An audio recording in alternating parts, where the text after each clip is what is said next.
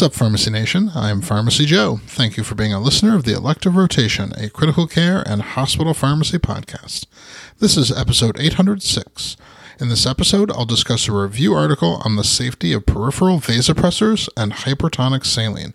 I have all the evidence supporting today's show linked up in the show notes at pharmacyjoe.com slash episode 806.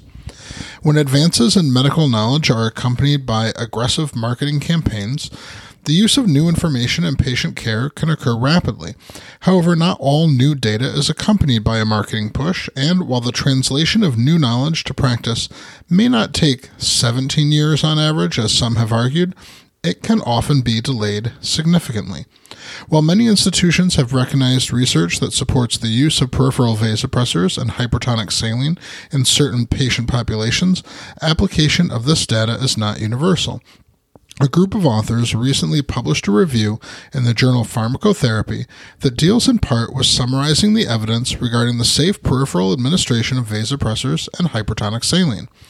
The use of central venous catheters for IV delivery of vasopressors and hypertonic saline has traditionally been required under the assumption that central access is necessary to avoid patient harm due to tissue damage from extravasation or phlebitis due to hypertonic fluid administration. In the case of hypertonic saline, this requirement was simply inferred from adverse event data on parenteral nutrition.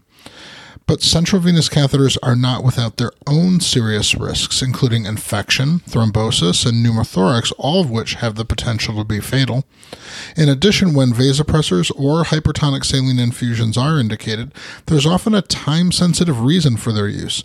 Requiring the placement of a central venous catheter can significantly delay the administration of these other critical medications. The authors of this review note that multiple systematic reviews and meta analyses of observational and randomized controlled trials have found either no harm from peripheral administration of vasopressors or very low rates of severe reactions. The authors conclude that the use of peripheral vasopressors is generally safe and may spare the need for a central venous catheter, particularly for shorter vasopressor durations. The authors of the review also thoroughly detail the evidence in support of using hypertonic saline via the peripheral route when time is of the essence, both as a continuous infusion and as a bolus using even the 23.4% concentration solution. With both types of medication, the ideal catheter gauge size, anatomic location of the IV site, concentration of the infusion, and duration of therapy are unknown, and there's still a preference for central venous access with high doses or prolonged infusion times.